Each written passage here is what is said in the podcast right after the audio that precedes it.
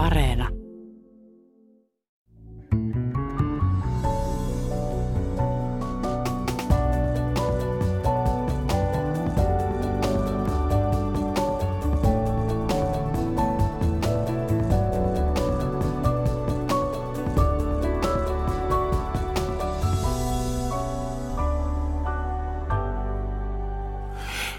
Minä kuiskaan teille. Onko Suomi todellakin äh, maailman paras jääkiekkojoukkue? Täällähän eivät olleet kaikki NHL-pelaajat, eivätkä myöskään Venäjän parhaimmat pelaajat. Entä jos on niin, että tämä meidän jääkiekkoriahamme perustuukin jollain tavalla hieman valheeseen? Hyvät äh, radion kuuntelijat, pyydän anteeksi tuota sivupersonani propagandaa, joka oli erittäin epäisänmaallista ja tuomitsemme sen heti tähän ohjelman alkuun. Tässä ohjelmassa puhutaan äh, sodasta ja urheilusta. Ää, aluksi vieraana on Tiedustelueversti EVP ja filosofian tohtori Martti Kari. Hän on muuten toiminut sotilasasiamiehenä Ukrainassa ja Puolassa ja ollut neuvonantajana, kun Ukrainan sotilastiedustelua uudistettiin 2020. Kysymme, mitä se Putin nyt viime kädessä oikein tahtoo Venäjällä, Venäjällä ja Ukrainassa? Ottaako kasakka irti kaiken? Ja tämän jälkeen puhumme jääkiekon kansallisesta merkityksestä. Tänne tulee Alpo Suhonen. Hän on äh, henkilö, joka oli ensimmäinen eurooppalainen päävalmentaja NHL ja toiminut myös teatterijohtajana ja Porin Jatsien toiminnanjohtajana. Ja todellakin keskustelemme jääkiekon merkityksestä kansallisessa tarinassa. Mutta aloitetaan Martti Karin kanssa. Tervetuloa ohjelmaan. Kiitos, kiitos. kysytään heti aluksi, mitä nyt Putin viime kädessä tahtoo Ukrainassa? No. Putin kun lähti liikkeelle, niin 2021 hän kirjoitti se esseen, missä hän kirjoitti, että Ukraina ei ole oma valtio sun muuta. Eli siis varmaan vuosi sitten, reilu vuosi sitten oli tarkoituksena koko Ukrainan kansallisen tarinan niin kuin tuhoaminen. Eli Ukraina kansana ei ole kansa, vaan se on osa, osa slaavi, itäslaaveja ja osa Venäjän kansa. Ukrainan kieli ei ole kieli, vaan se on Venäjän murre. Ukrainan rajat eivät ole ne rajat, mitkä sillä nyt on ja niin edelleen. Eli, eli Putin varmaan lähti niin kuin murtamaan tätä Ukrainan kansallista tarinaa, mutta väkivallalla, mutta hän ei siinä onnistunut. Tällä hetkellä varmaan, niin kuin sanoit, niin kasakka tulee ottamaan sen, mitä hän irti saa. Ja tämä on mielenkiintoista, koska yksi ennuste, joka on esitetty tällä viikolla äh, Politiikka-radiossa, sen esitti äh, sotilastiedustelun entinen johtaja Pekka Toveri, on se, että kun tilanne jossain vaiheessa, ehkä syksyä kohden, äh, ikään kuin vähäksi aikaa pysähtyy äh, rintamalla, koska molempien voimat alkavat ehtyä ja täytyy järjestäytyä uudelleen. Niin viime kädessä sitten Putinin tavoite olisi kuitenkin se, että pelataan aikaa. Ja kun pelataan aikaa, kun konflikti jatkuu ja jos se jatkuu vielä sanotaan vuoden kaksi esimerkiksi, niin sotaväsymys iskee Euroopassa ja bensiinin hinta merkitsee enemmän eurooppalaisille kuin kenties Ukraina. Mitä sanot tästä? No, mä, no tietenkään mä haastaa Pekkaa täysin, mutta se, että, koska Pekka on mun kaveri, mutta se, että tota, mä en usko ihan tohon, koska nythän länsi oli yllättävän yhtenäinen jo kun tämä sota alkoi. Joo. Ja mä en, mä, totta kai Venäjä yrittää informaatio-operaatiolla sun muilla murtaa niin kuin meidän yhtenäisyyttä, mutta se voi mennä just toisinpäin. Me tajutaan, että me ollaan nyt informaatio uhrina ja Venäjä yrittää nimenomaan murtaa me. Ja samalla tavalla se sotaväsymys kyllä vaikuttaa Venäjäänkin. Se vaikuttaa vielä enemmän, koska mehän emme ole sodassa, Venäjä on sodassa. Siltä kaatuu koko ajan sotilaita, sen panssarivaunuja tuhoutuu koko ajan. Eli Venäjähän tässä kuuluu käytännössä enemmän, etenkin kun nämä sanktiot vaikuttaa enemmän ja enemmän ja enemmän siihen, siihen tota, sekä siihen pajaristoon että myöskin kansaan. No minä tärkeänä vielä, että Pekka Toveri ei sanonut, että länsi väsyy. Se oli minun tulkintaani. No niin, minä, minä, minä, minä Pekka pyydän Pekka Toverilta anteeksi, jos laitoin hänen suunsa äh, sanoja. Äh, mä keskustelisin sinun kanssasi myös mielelläni tästä rekrytoinnista Venäjällä. Just ennen kuin me aloitettiin tämä ohjelma, sinä kerroit, että Venäjällä voi ostaa itsensä ulos armeijasta. Miten se tapahtuu? No se tapahtuu sitä, että kutsunnoissa sä annat sille kutsuntaupseerille 5000 euroa niin susta löytyy joku syy, minkä takia sua ei odota armeijaan. Se saattaa olla lättäjalat tai se voi olla huonot hampaat ja hampaat taikka sitten joku muu syy, minkä takia sut, sut tota, ää, rankata armeijasta. Ei, eihän tuolla Ukrainassa paljon tämmöisiä moskovalaisia tai pietalaisia hipstereitä kaadu. Kyllähän ne on niitä, niitä syrjäkylän poikia sieltä Uralin takaa pääosa, joka siellä nujuuttaa tällä hetkellä. Ja onko tämä yksi syy siihen, että kun puhutaan tästä ammattitaidottomuudesta, johtuuko se siis Venäjän armeijan varusmiesten ja siis näiden ammattisotilaiden jotenkin huonosta koulutuksesta vai mistä se oikein johtuu? Koska no, siihen on kiinnitetty huomiota. No varmaan ensin rivi, rivimiehet on koulutettu suhteellisen hyvin, mutta sitten kun mennään ylöspäin siinä, niin se, joht, se venäläinen johtamisajattelu huolimatta siitä, että ne on pyrkinyt tämmöiseen samalla tyyppiseen tehtävätaktiikkaan kuin meilläkin on. Eli esimies antaa sulle tehtävä, sä toteutat sen. Niin se ei ole niin kuin mennyt läpi, koska siinä koko kansakunnassa on tämmöinen auktoriteetin pelko. Pelätään ottaa vastuuta. Ihan joka tasolla pelätään ottaa vastuuta. Ja se näkyy myöskin asevoimissa. Mieluummin ollaan tekemättä mitään, ettei tehdä virheitä ja niin edelleen. Eli varmaan niin kuin se, ja kun se kumuloituu siellä sitten, ja siellä, sehän nyt nähdään siinä, että siellä on kenraaleita erotettu, kenraaleita otettu kotiarestiin ja niin edelleen. Niin edelleen. Eli hyvin tämmöistä niin kuin, äh, erikoista menettelyä, joka nimenomaan kertoo siitä, että, että, että se, se auktoriteetin, auktoriteetti pelko asuu syvällä siellä venäläisyydessä. Tämä on mielenkiintoista. Jos me tehdään ihan tämmöinen konkreettinen vertaus, kun meillä on jo aikaisemmilta vuosilta tietoja siitä, että kuinka ö, esimerkiksi Venäjän armeissa kuolee alu, alokkaita simputukseen. Hmm. Siitä on raportoitu jo aikoja sitten. Niin jos me verrataan nyt Venäjän ja Suomen armeijan kulttuuria, niin mihin johtopäätöksiin sinä tulet? Mikä on se, mitkä ovat ne suuret erot? No siis suuri ero varmaan lähtee siitä, että me ollaan oikeusvaltio. Me ollaan oikeusvaltio, missä siis lait on voimassa. Lakien tehtävänä on suojella kansalaisia virkamiesten väärinkäytöksiltä. Lakien tehtävän kertoa kansallisen, mitä saa tehdä, mitä ei saa tehdä ja mitä tapahtuu, jos rikkointa lakeja. Ja me pääsääntöisesti noudataan niitä lakeja. Kun taas Venäjä on tämmöinen rule by law-valtio, eli siis tämmöinen lailla hallittu valtio. Kaikki, ka, kaikkia toimintoja sielläkin säätelee lait, mutta niitä laiten tehtävä on niin suojella sitä kleptokratista johtoa kansalta. Että se on niin kuin tavallaan se lakien merkitys on ihan eri siellä. Ja, ja sitten kun ottaa huomioon, että et, et mikä, mikä on, puhutaan julmuudesta, korruptissa sun muuta, niillä on niin pitkät perinteet siinä venäläisyydessä. Ne tulee sitten mongoliajalta 1200-1300-luvulta tämmöinen niin julmuus. Täytyy muistaa, että Venäjä on aasialainen valtio. Siis Venäjä on aasialainen valtio, oikeastaan Pietari suureen asti Venäjä oli puhtaasti aasialainen valtio. Ja siihen kulttuuriin kuuluu julmuus, niin se, se äh, simputus sun muuta, niin se, se kuuluu siihen asevoimien kulttuuriin. Et se on niin tapa kouluttaa nuorempia. Se kouluttaa myöskin ihmiset julmuuteen, mikä tarkoittaa sitä, että he kohtaa tilanteen, missä heidän pitää käyttää ääretöntä väkivaltaa, niin he eivät niin kuin, äh, häikäile käyttää sitä väkivaltaa, koska he on niin kuin tottunut, että väkivallan käyttö kuuluu siihen armeijakulttuuriin. No, t- t- tässä on mielenkiintoista se, että nyt kun tietenkin aivan syystä ihmiset ovat aivan shokissa siitä, mitä Venäjä tekee Ukrainassa. Täysin syystä tietenkin.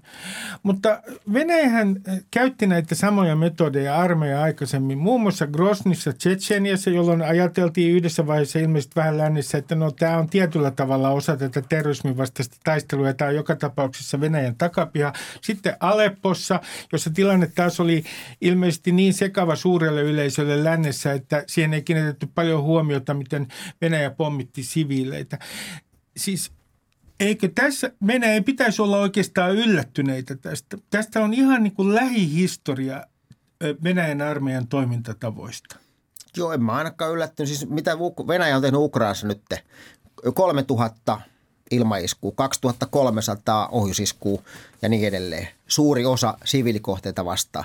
Et, siis se, että et se Venäjä venä, venäläiset ei selvästi erottele sotilaskohteita, siviilikohteita, niin kuin meillä esimerkiksi koulutuksessa korostetaan hyvin paljon sitä Geneven sopimusten noudattamista ja sitä, että ei viedä niitä, niitä asevaikutusta sen siviilitten sekaan, jos se vaan voidaan välttää ja niin edelleen. Niin venäläisillä ei, ei tämmöistä kulttuuria, koska kaikki on vihollisia, etenkin nyt, kun ne niin kuin denatsifioi koko sitä kansaa, niin ei ne, ei, siis koko Ukrainan kansa on heille vihollinen. Ei ne erottele, että onko sillä ase vai ei. Katsotaan nyt tätä tilannetta juuri tällä hetkellä. Tällä hetkellä, tällä viikolla on puhuttu Severodonetskista. Minä en tiedä, lausunko minä sen Ihan oikein. meni, Hyvä, kiitos. niin ja sitten puhutaan toisaalta esimerkiksi Institute for the Study of War sivuilla puhutaan siitä, että kun Venäjän joukot ovat keskittyneet tällä suhtkot pienelle alueelle siellä Itä-Ukrainassa, niin Ukraina tekee vastahyökkäyksiä muilla alueilla.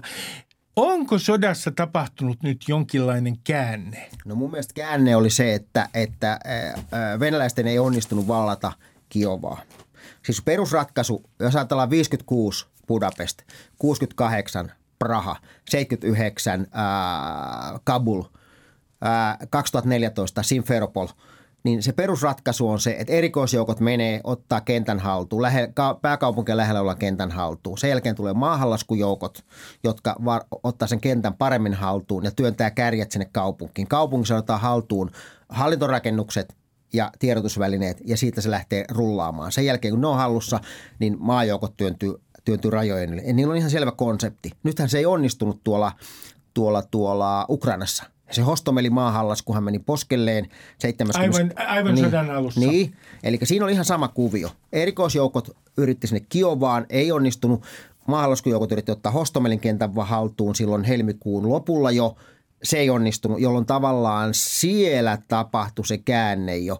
Ja sen jälkeen sitten maavoimat lähti liikkeelle, ukrainalaiset pysäytti, ne yritti motittaa, niitä ei onnistunut, mutta joka tapauksessa ukrainalaisten onnistui työntämään ne, ne Kiovan ympäristöstä venäläiset pois. Eli se käänne tapahtui oikeastaan jo siellä. Nyt te, tapahtuuko tuolla idässä toinen käänne, se me nähdään varmaan tämän kesän ja syksyn aikana. No jos Luhanskin alue, Severodonetsk, jos olen ymmärtänyt oikein Luhanskin alueella, on sanottu, että jos Putin valtaa tämän kokonaisuudessaan tämän Luhanskin alueen, niin sitten hän on ainakin vähän aikaa tyytyväinen ja voi julistaa voittoa. Mis, mi, mis, miten määritellään nyt tässä sodassa se voitto tällä hetkellä Venäjällä? No varmaan siis uskoisin, että jos Venäjä pystyy ottamaan haltuun se Donbasin alue, mikä tarkoittaa siis sitä Donetskin ja Luhanskin oblasteja, eli läänejä kokonaan – ja sitten Venäjä pystyy pitämään sen, sen ää, maakaistaleen siellä, sen niin sanottu Novoro, mitä ne puhuu Novorossiasta. Niin jos ne pystyvät pitämään sen Novorossian hallussaan, mikä tulee siis sieltä Mikkihiri-tasavalloista sinne Krimille, jos ne pystyvät pitämään ne Eteläisen auki. Niin, osan. etelä, eli Asovanmeren, Asovanmeren pohjoisrannan sen maayhteyden Krimille ja ne pystyy pitämään sen Kahovkan vesialtaan, mistä ne saa Krimille sen kasteluveden, niin mä uskon, että venäläiset pystyy sanoa, että tätä me lähti hakemaan ja me ollaan voittajia. Äh, kun sinä katsot tätä äh, ennustetta äh, tälle sodalle. Otetaan nyt vielä, palataan siihen näihin skenaarioihin. Jos me otetaan semmoinen päivä, otetaan vaikka syyskuun kolmas päivä, niin mitä sinä odotat, että konkreettisesti tulee tapahtumaan sodassa? Syyskuun kolmas päivä tilanne on varmaan se, että me tiedetään, mitä siellä idässä on tapahtunut. Onko ne Ukrainan operatiiviset vastahyökkäykset, onko ne lähtenyt liikkeelle. Ukrainallahan ei ole hirveästi strategista reserviä tällä hetkellä käyttää, mutta ei myöskään Venäjällä. Venäjäkin on laittanut jo lähes kaiken peliin, koska nythän siellä ää, käytetään jo tämmöisiä T-62-panssarivaunuja, jotka on valmistettu 60-luvulla, 70-luvun alussa. Eli Venäjäkin kaapi laarin pohjia. Eli nyt tämän kesän aikana ää, käydään näitä kulutustaisteluja siellä idässä. Etelässä – etelässä ukrainalaiset pyrkii työntämään venäläistä vähintäänkin sen Dneprin eteläpuolelle. Et todennäköisesti tilanne, tai mun oma arvio on se, että, että, että, että Harkov on turvassa, ää, sitten Odessa on turvassa, rintamalinja menee siellä etelässä jossain, jossain kohtaa sitä Dneprin vartta – niin, että venäläiset on eteläpuolelle työnnetty ja siitä mennään sitten äh, suhtko, suhtko vaakana sinne, sinne, tota, sinne kapinallistasavaltoihin ja sitten Donetskin ja Luhanskin tasavallat tai mikkiirtasavallat ovat niin kuin Venäjän hallussa ja ne on ehkä julistettu jo itsenäisiksi. Tällä hetkellä 20 prosenttia, näin ilmoitettiin eilen, 20 prosenttia on Venäjän hallussa äh, äh, Ukrainasta. Mi- Miten sinä näet äh, rauhan mahdollisuuden? Siis onko sellaista kestävää rauhan mahdollisuutta näkyvissä? Koska Zelenskihän on hyvin vaikeassa tilanteessa. Kansallistunne on tietenkin noussut, kansalaiset ovat joutuneet tekemään valtavia uhrauksia. On hyvin vaikea oikeuttaa kompromisseja, jos joudutaan vielä tekemään alueluovutuksia? No Ukraina siitä sanoo, että ne ei vaihda alueita rauhaa. Et ne ei vaihda alueita rauhaa ja ne sanoo, että ne taistelee niin kauan kuin ne voittaa. Eli siis nämä on niin kuin lähtötilanne, Ukrainasten lähtötilanne.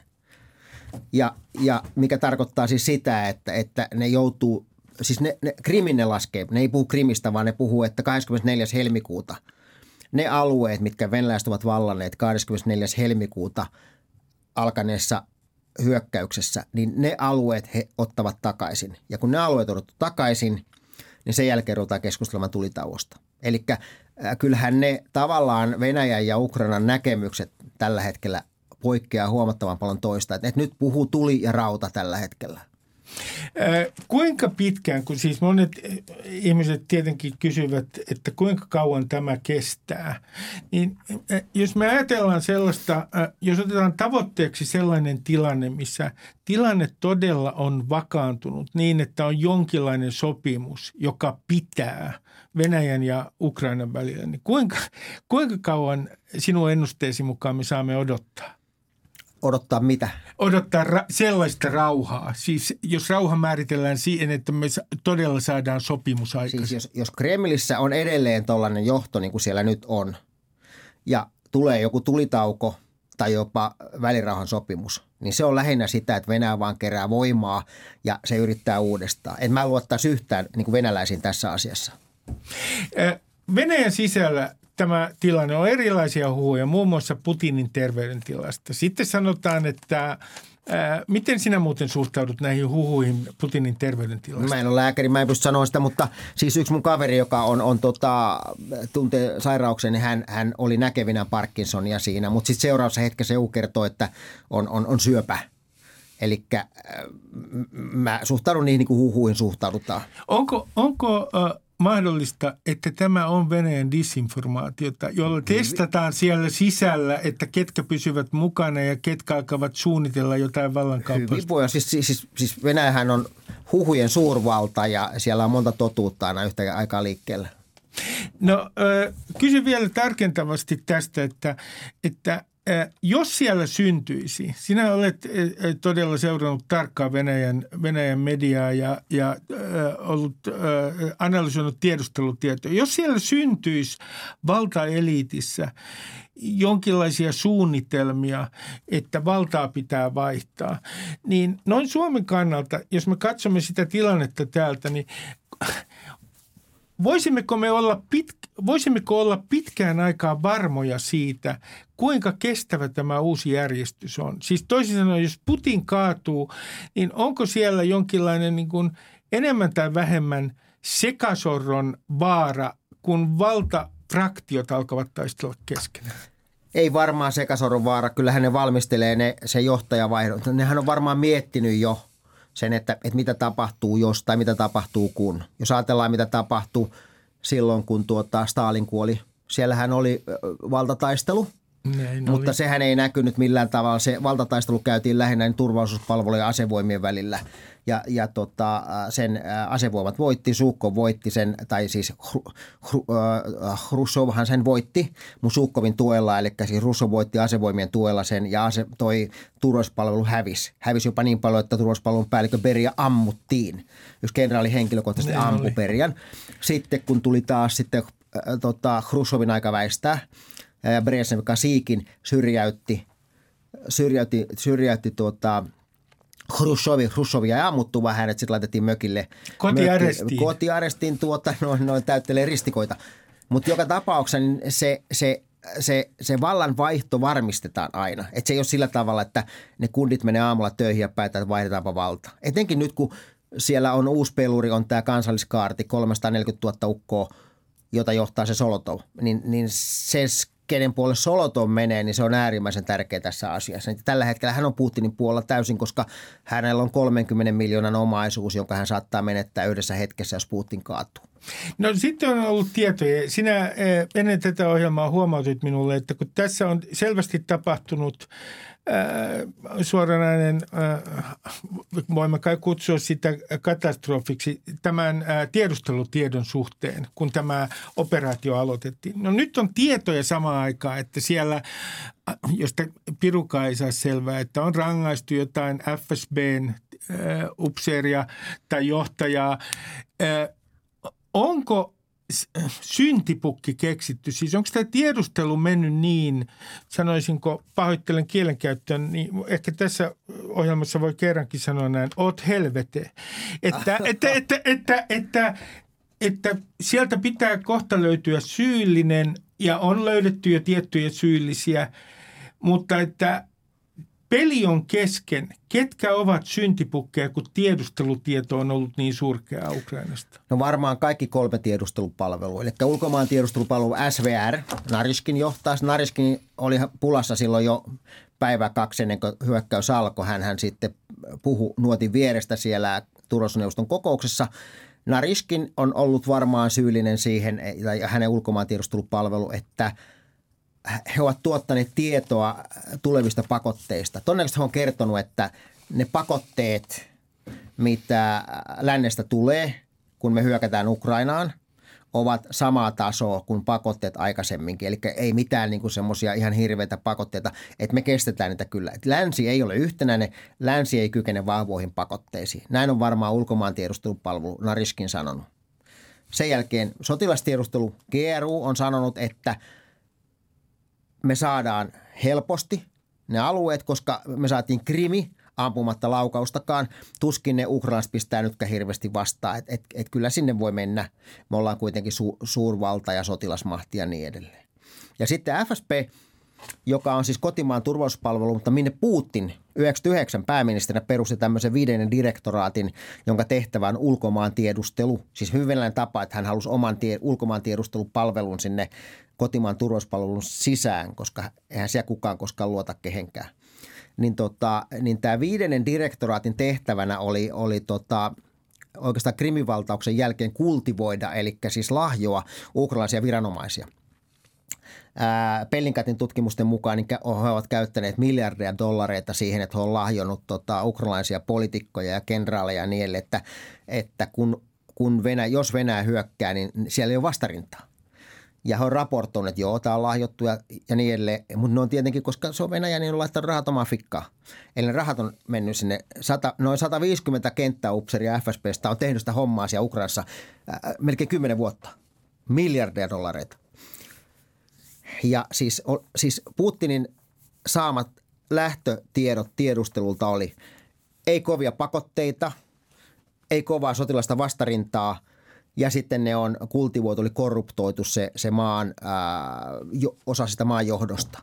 Ja näillä, näillä tota, lähtöarvoilla lähdettiin hyökkäykseen asetelmasta, joka siis ei ollut hyökkäysryhmitys, vaan painostusryhmitys koska ne oli siis joukot oli ryhmitetty niin, että tehtävä oli painostaa Ukrainaa hyväksymään se Minskin kakkosopimuksen täytäntöönpano – Eli tämä oli niin kuin ihan, ihan aivan, aivan kaiken kaikkiaan, tämä oli tiedustelun epäonnistuminen, mutta tämä oli myöskin siinä mielessä epäonnistuminen, että kukaan ei uskaltanut sanoa keisarille, että keisarilla ei ole uusia vaatteita.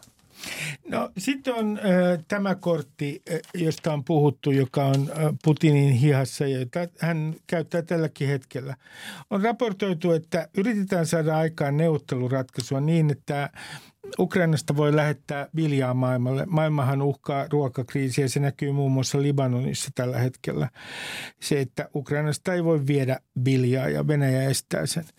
Emme tiedä, mihin nämä neuvottelut johtaa, mutta kysyn sinulta, että onko Putinilla nimenomaan tällainen kortti, että aiheutetaan ruokakriisi ja laitetaan pakolaiset liikkeelle. Että tämä on yksi, joka on hänen tällainen valttikorttinsa ja jota hän tulee käyttämään, jos, varsinkin jos Ukrainaan viedään entistä kehittyneempiä aseita? Tuo on hyvä kysymys. Mä tota, mietin, Putinhan sanoi jo kuukausi pari sitten, että, Venäjä tulee vastaamaan, jos länsi menee tietyn linjan yli, niin Putin tulee vastaamaan tai Venäjä tulee vastaamaan ennennäkemättömällä tavalla. Ja mä mietin, mikä se ennennäkemätön tapa voisi olla. Mä ajattelin, ydinaseet ei, ne on nähty, Hiroshima Nagasaki on nähty. Mä mietin, että se voisi olla tämmöinen iso kyberoperaatio, missä yritetään pistää pimeäksi meidän maksuliikennettä tai vastaavaa, se koko lännessä. Tai sitten se voisi olla tämmöinen pakolaiskriisin laukaisu, mutta se, se siis puhutaan, meillä tiedustelussa puhutaan tai kun mä opetan tiedustelua, en palvele siellä, vaan opetan tiedustelua, puhutaan harmaasta sarvikuonosta. Harmaa sarvikuono on sellainen ilmiö, joka me, joka me, me tunnetaan – me ei ymmärretä sitä kontekstia, me ei ymmärretä, että, että kuinka iso asia se on ja kuinka paljon se vaikuttaa johonkin. Eli, eli tämä pakolaiskriisi voi olla harmaa sarvikono. 20 miljoonaa tonnia elintarvikkeita makaa tällä hetkellä Ukrainan satamissa ja no, satoja tuhansia afrikkalaisia saattaa joutua nälänhädän piiriin, mikä voi aiheuttaa se, että, että sieltä tulee valtava valtava muuttoaalto. Mutta se, että onko se niin kuin tuottamuksellista, who knows. No tähän loppuun kysyn sinulta Martti Ikari, että, että mehän haluamme kovin mielellämme minäkin maalikkona tehdä näitä ennustuksia Venäjän tulevaisuuden suhteen. Sehän on aika mahdotonta.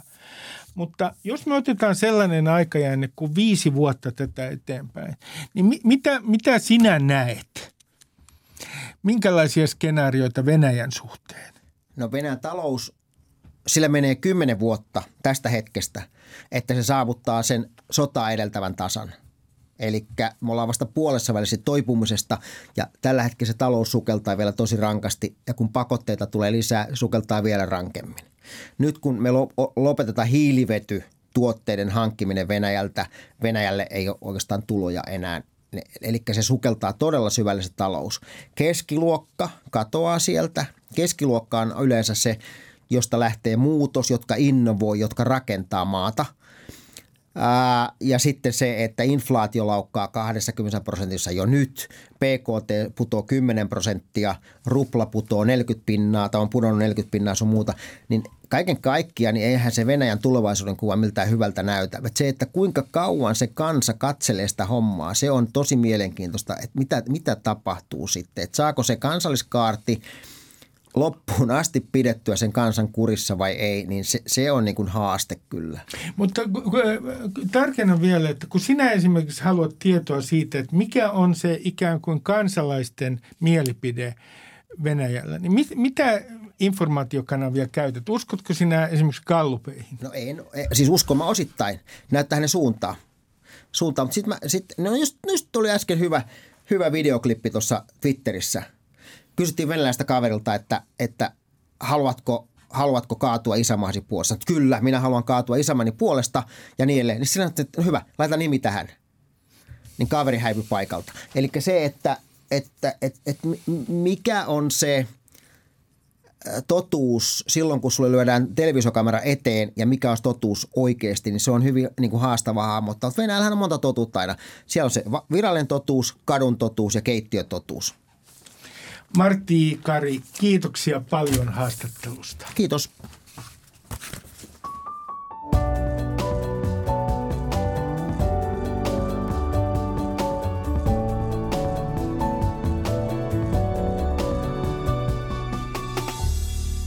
Ja nyt, hyvät kuuntelijat, me keskustelemme äärimmäisen arvovaltaisesti jääkiekon äh, kansallisesta merkityksestä. Ja kuten tuo törkeä toimittaja tämän ohjelman alussa sanoi, niin voimme tietenkin asettaa tässä ohjelmassa sellaisenkin kysymyksen, että olemmeko me nyt, ovatko leijonat maailman paras joukko? Tänne on saapunut Alpo Ape Suhonen, joka oli ensimmäinen, todellakin ensimmäinen eurooppalainen päävalmentaja NHL ja ainoa maailmassa, joka on ollut myös teatteriohjaaja. Sen lisäksi teatterijohtaja ja tämän lisäksi vielä Pori Jatsien toiminnanjohtaja. Tervetuloa. Kiitos, kiitos. Hauska olla. Kysyn sinulta heti, että kun me katsomme tätä nationalistista jääkiekkoriehää, johon kuuluu muun muassa se, että jollain on sinivalkoinen perukki päässä se on ihan äh, hirvittävässä tuubassa eli kännissä, joka on tietenkin hienoa, koska he kuuluvat kansaan ja kansaa ei saa kritisoida. Niin kysyn sinulta Ape, että miten sinä ammattilaisena suhtaudut tähän jääkiekkoriahaan, tämmöiseen nationalistiseen jääkiekkoriahaan? No tietysti se on aika yleistä kyllä maailmalla. Kyllä. kyllä Italiassa jalkapallojoukkueet juhlii mestaruutta ja Ruotsissa juhlitaan ja niin edespäin, niin edespäin ja vastaanottoja on ja myöskin punaisella torilla on, mutta, mutta tota, tietysti vähän, vähän ehkä se sivistyksen taso saattaa vaihdella maasta, maasta riippuen ja kyllä mun täytyy sanoa, että, että tota, meillä olisi pikkusen kehitettävää, että se juhlimisen taso ei ehkä ihan vastannut sitä mestaruuden tasoa. Näin nimenomaan on ja, terveisiä niille, jotka kiipeävät jälleen kerran tulevaisuudessa varmaankin Haavisa Mandalle, mutta sitähän me emme kritisoi, koska te kuulutte kanssa. Mun täytyy kysyä sulta, sä oot ottanut esille yhden asian tämän jääkiekon suhteen ja se liittyy myös tähän leijonien voittoon. Nimittäin ylituotteistaminen. Katsoin MTVn kisalähetystä ja Siis sehän alkoi tuntua siltä, että Suomen maajoukkue on mainosalusta mainostauoilla. Mik, mikä on, mitä tarkoittaa sinun mielestäsi tämä jääkiekon ylituotteista? Mihin se johtaa? Mitkä ovat seuraukset? No joo. siis totta kai me eletään, eletään tota läntisessä kapitalismissa ja kaupallisuus ja bisnes on hyvin läpitunkevaa. Ja Tietysti se ei ole kauhean vanha asia. Sehän on oikeastaan, taisi olla vielä 60-luvulla ja 70-luvulla. Mäkin olen pelannut vielä mestarussarjaa paidassa, jos ei ollut yhtään maidosta. Ja mä muistan silloin kyllä hyvin, että mietittiin, tai pomot mietti lähinnä, että pitäisi saada rahaa, että miten voisiko myydä vähän mainoksia.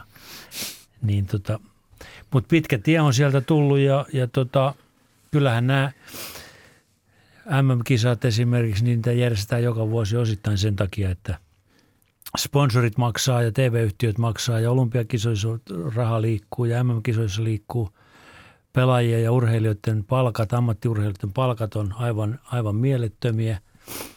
Että se, jos nyt yksi asia pitää sanoa, mihin se on johtanut, niin se on johtanut siihen, että kohta kaikki maailman jääkiekkomaat pelaa samalla lailla. Ä, mitä tarkoitat tällä? No siis kun katsoo nyt näitä pelejä, niin puhutaan pelisysteemeistä ja taktiikoista ja ylivoimasta ja alivoimasta, niin, niin ainoa ero, mikä on jollakin maalla on parempia yksilöitä kuin toisilla. Pelisysteemit, vaikka niitä juntataan videoiden läpi ja kaikki läpi, että nyt on hyvä ja nyt on oikein. Siis lähes samanlaista jääkiekkoa pelata joka maassa? No kun me katsomme tätä maailmanmestaruutta, niin tässähän on se ongelma, että, että ja ymmärrän hyvin, että sitä juhlitaan, mutta, mutta mistä se johtuu, että me ei kerta kaikkiaan haluta edes asettaa sitä kysymystä – Ymmärrän kyllä hyvin miksi tavallaan, mutta eikö meidän pitäisi asettaa se kysymys, että onko nämä parhaimmat pelaajat ollut näissä turnauksissa, jotka ovat olleet meille historiallisesti tärkeitä. Muun muassa vuoden 1995 maailmanmestaruus eivät olleet parhaimmat pelaajat siellä, eivätkä olleet tänä vuonnakaan. No ei tietenkään ole. NHL-pelaajathan puuttuu, sieltä puuttuu myöskin Venäjä, josta voisi tietysti keskustella myöskin pitkään, että miksi urheilijoita ja taiteilijoita suljetaan yleensä, poikotoidaan koska tuskin ne nyt siihen sotaan on syyllisiä. Niin tota, mutta en mä tiedä, se, se nyt vaan on, on sillä tavalla, että jääkiekko on, on tämmöinen instituutio, jossa toimitaan tällä tavalla ja se on hyvin Eurooppa-keskeinen ollut kansainvälinen jääkiekkoliitto, että USA ja Kanada on ollut aina, aina ulkopuolisia jäseniä oikeastaan hyvinkin pitkään oli ja sieltähän aikoinaan tuli, tuli tota, vielä, taisi olla vielä 80-90-luvullakin, sieltä tuli tämmöisiä amatöörijoukkoita pelaamaan. Ja edelläänkään niin ei, ei, ei ole samalla lailla kansainvälisen jääkikoliiton toiminnassa mukana kuin, kuin Euroopan maat. Eli tämä on hyvin Eurooppa-keskeinen tämä. Kun taas vertaa esimerkiksi jalkapalloon ja koripalloon, niin, niin tota, niissä tietysti kaikki maat on mukana. No kun, äh, vuoden 1995 äh, maailmanmestaruudesta on sanottu, että se oli selviytymiskertomus lamasta, siis noin henkisesti. Sen henkinen merkitys kansakunnalle oli se. Nyt sanottiin, että tämä on niinku tietynlainen äh, tämä on terapiaa, tämä jääkiekkovoitto. Se on terapiaa tietenkin äh, korona-ajasta ja myös Ukrainan äh, tapahtumista.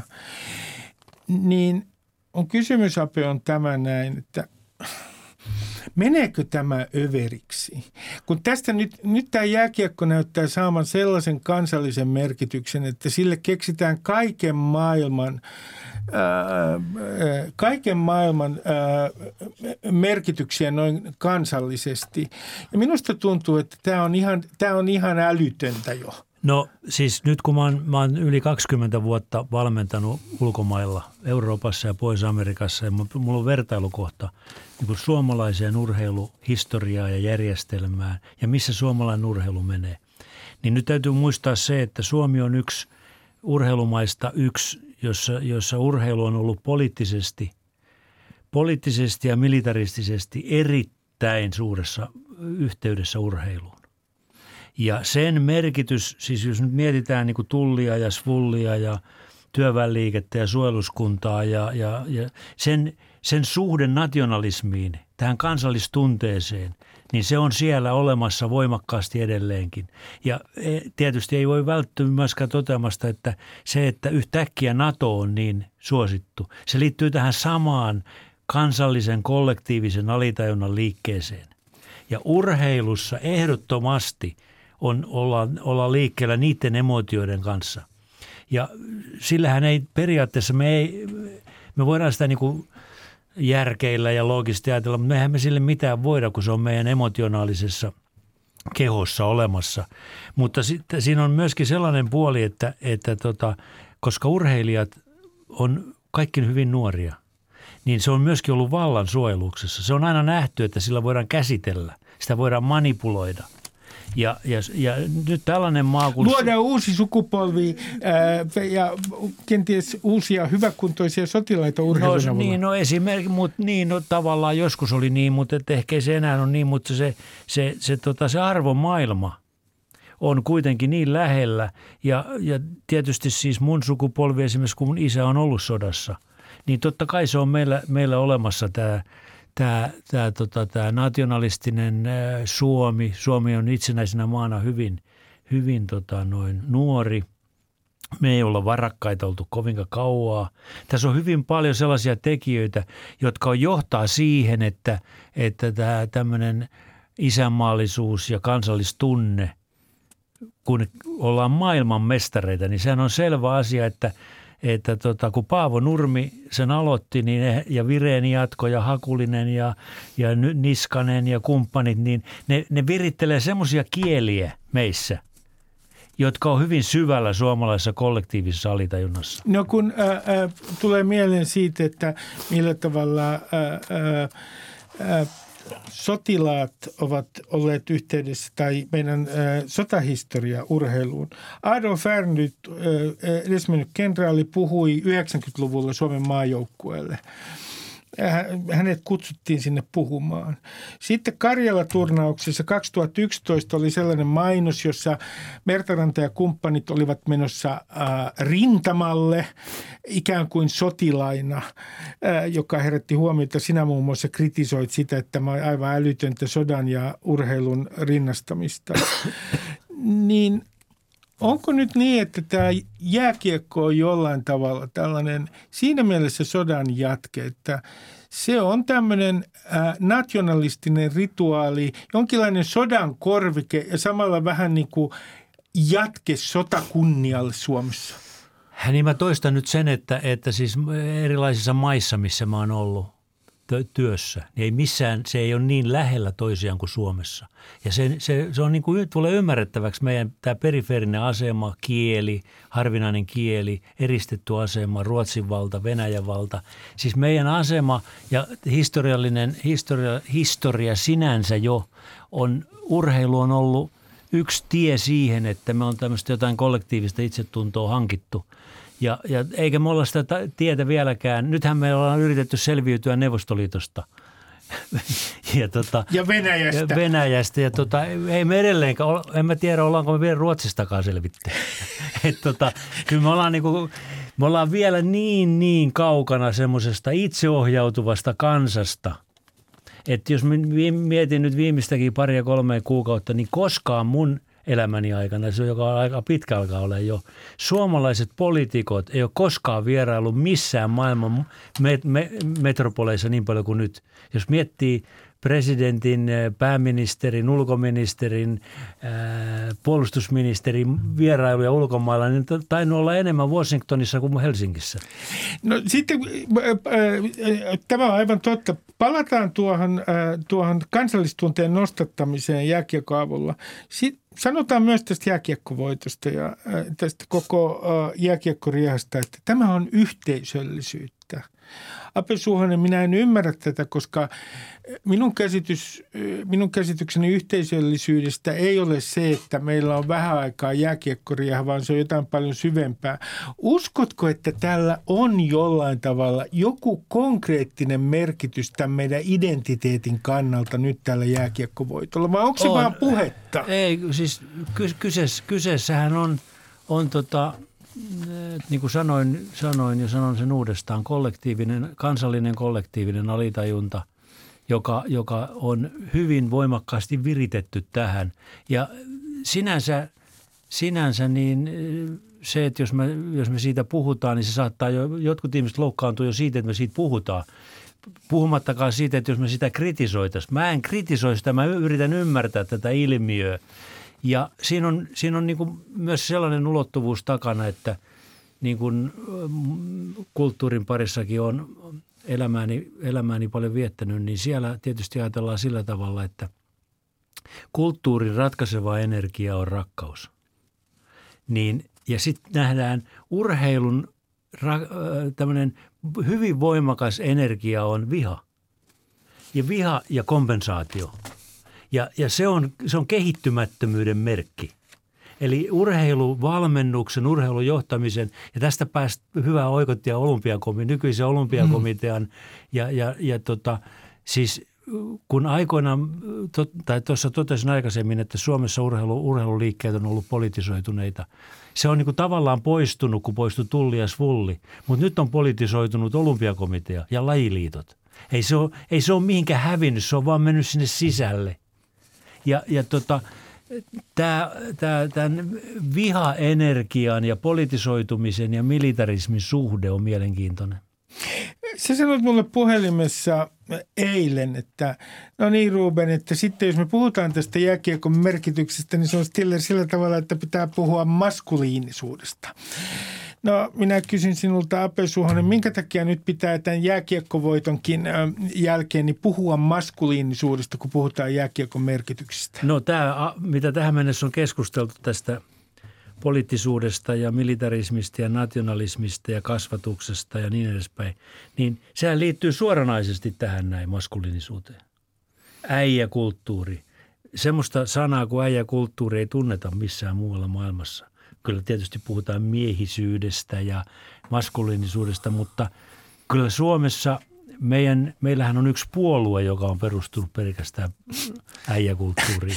niin tota, siis tämä on, tää on niinku ulottuvuus, joka, joka tota, nytkin kun nämä hyvin menneet ja hienosti menneet MM-kisat, kun kuuntelee asiantuntijoita tai, tai otteluselostajia, niin kyllähän siellä tämä kovuus ja rohkeus ja, ja uhrautuminen ja kurinalaisuus.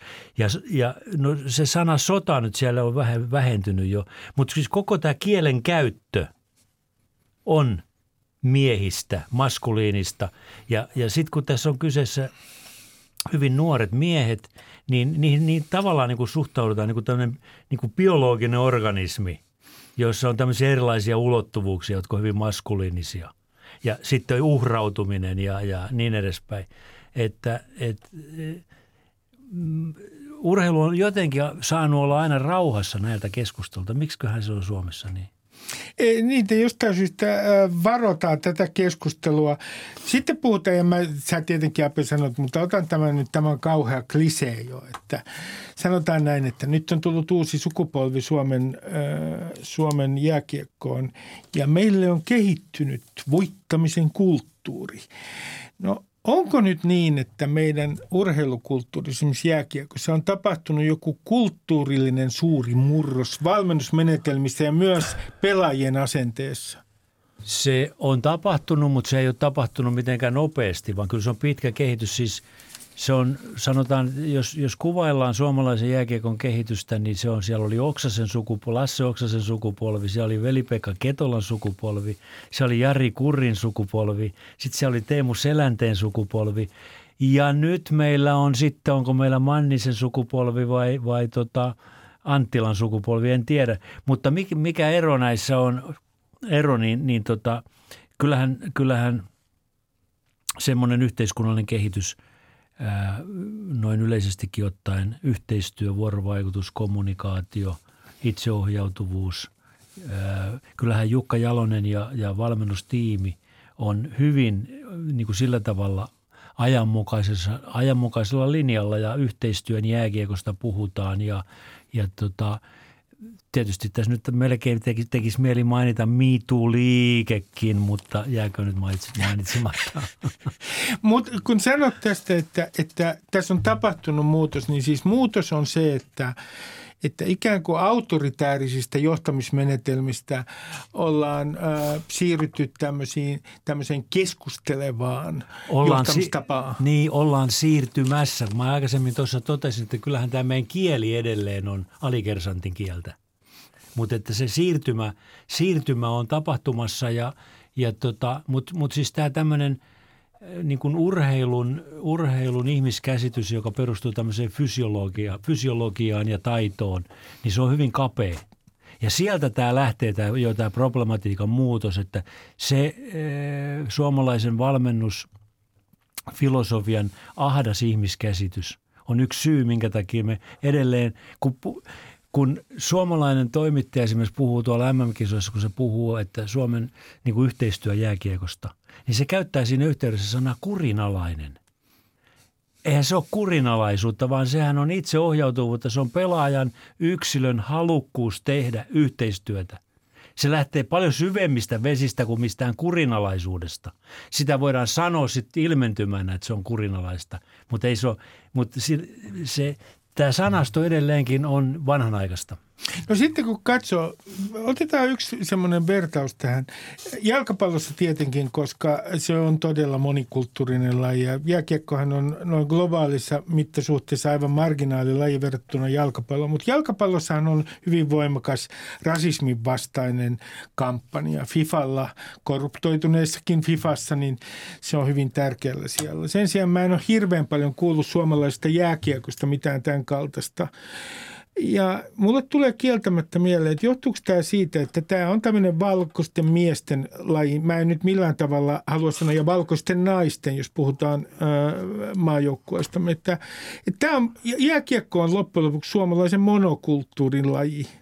No joo, siis tietysti kun se historia on se, että kun jääkiekko on pitänyt pelata siellä, missä on luonnonjää – niin se on ihan selvä, että sitä, sitä on pelattu valkoisen miehen maissa. Eli kyllä, kyllä. Kana, Kanada ja Skandinaavia ja Venäjä ja tota, sitten Alppimaat tietysti oli myöskin aikoinaan jäätä. Nyt siellä Alpeillakin oli. Niin tota, se on ihan selvä, että tämä on valkoisen miehen laji, laji tota, mutta siinä on, siinä on myöskin semmoinen mielenkiintoinen, mielenkiintoinen seikka, että, että tota, nyt kun tämä jää, jäähallikulttuuri on – tullut luonnonjäiden tilalle, niin, niin tota, ihan niin pieni laji jääkiekkokaan ei enää ole.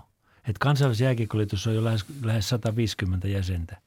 Ja, ja tota, se, että, että kuinka se leviää, niin, niin se niin, saattaa olla, että koska tämän rasis, rasismi-ongelmankin vielä kohtaa jossain vaiheessa.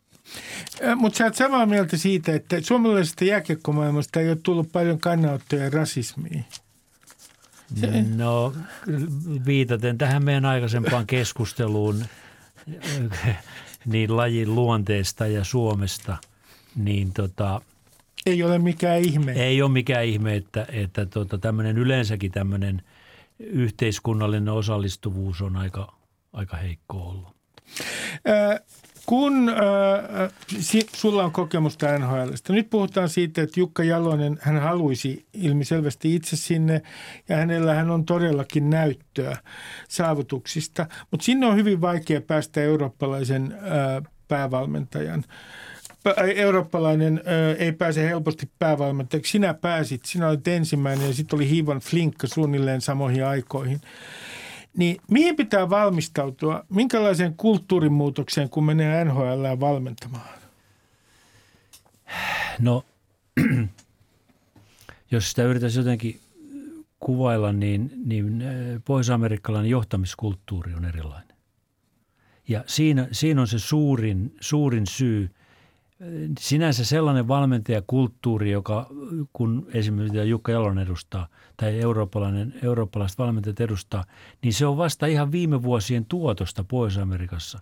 Siellähän valmentajat on ollut enemmän tämmöisiä peluttajia, managereita, skauttaajia ja sitten nykyään ne on enemmänkin tämmöisen valmennustiimin vetäjiä. Eli, eli NHLssä harjoittelun merkitys NHL varsinaisesti ei ole kauhean suuri ollut. Nykyään se on lisääntynyt. Ja tota, mä luulen, että, että tämä tämmöinen NHLn, no sanotaan nyt sisäsyntysyys tai mafia tai mikä siellä nyt onkin, kun ne palkkaa kavereitaan, niin, niin se, nyt, se on tietysti niin kuin paha ilmaisu tästä asiasta, mutta toisaalta sen takana on se, että, että tota, jos et sä tunne sitä johtamiskulttuuria ja sitä hyvin individualistis yksilökeskeistä tapaa lähestyä tätä peliä, ja, ja tota, niin, niin ne on niin kuin varovaisia. Esimerkiksi yhtäkkiä ajatellen tietysti voi sanoa, että Jorma, Jarmo Kekäläinen, joka on Kolumbuksen GM, niin se palkkaisi suomalaisen, suomalaisen päävalmentajan, mutta just sitä virhettä se ei tee, koska silloin hänen oma asemansa joutuu kyseenalaiseksi. Eli kyllä se, niin kuin se turva, turvahakuisuus on niin suurta. Ja sitten tietysti kysymys on myöskin siitä, että haluaako Jukka sinne todella mennä. Hänhän on, nyt on tietysti semmoinen tilanne, että hän on kaiken saavuttanut ja, ja varmasti menestyisi siellä. Ja tota, mutta esimerkiksi silloin kun mä menin, mun, mun urani kesti 15-20 vuotta ennen kuin se tuli – siitä, kun mä siellä ensimmäisiä kertoja kävin. 81 vuonna mä olin Hartford Whalersin training campi coachina ja vuonna 2000 mä olin päävalmentaja. Eli, eli se, ei, se ei ole lyhyt tie. Se ei ollut silloin lyhyt tie, mutta toisaalta mä taas halusin, halusin ja, ja, ja siellä kiersin, kiersin kaikella apuvalmentajahommia, IHL, AHL. Plus mua kiinnosti se, että kun siellä oli kaikissa suurkaupungeissa sai kulkea, niin siellä oli hienot kirjakaupat ja teatterit. se on sinulle tärkeää, Kyllä. kuten tiedämme. Ape Suhonen Kiitoksia paljon haastattelusta. Kiitos, kiitos. Ja teille hyvät kuuntelijat sanon tähän loppuun, että kun Suomi joskus tulevaisuudessa on neljäs tai viides, niin miten te siihen suhtaudutte? Ja kysyisin äh, teiltä myös seuraavaa. Kun te näette häviäjiä ympäristössänne, niin miten te heihin oikein äh, suhtaudutte? Valmistautukaa siihen, että Suomi on joskus jääkiekon maailmanmestaruuskisoissa neljäs tai viides ja hehkuttakaa maajoukkuetta silloin. Kiitos.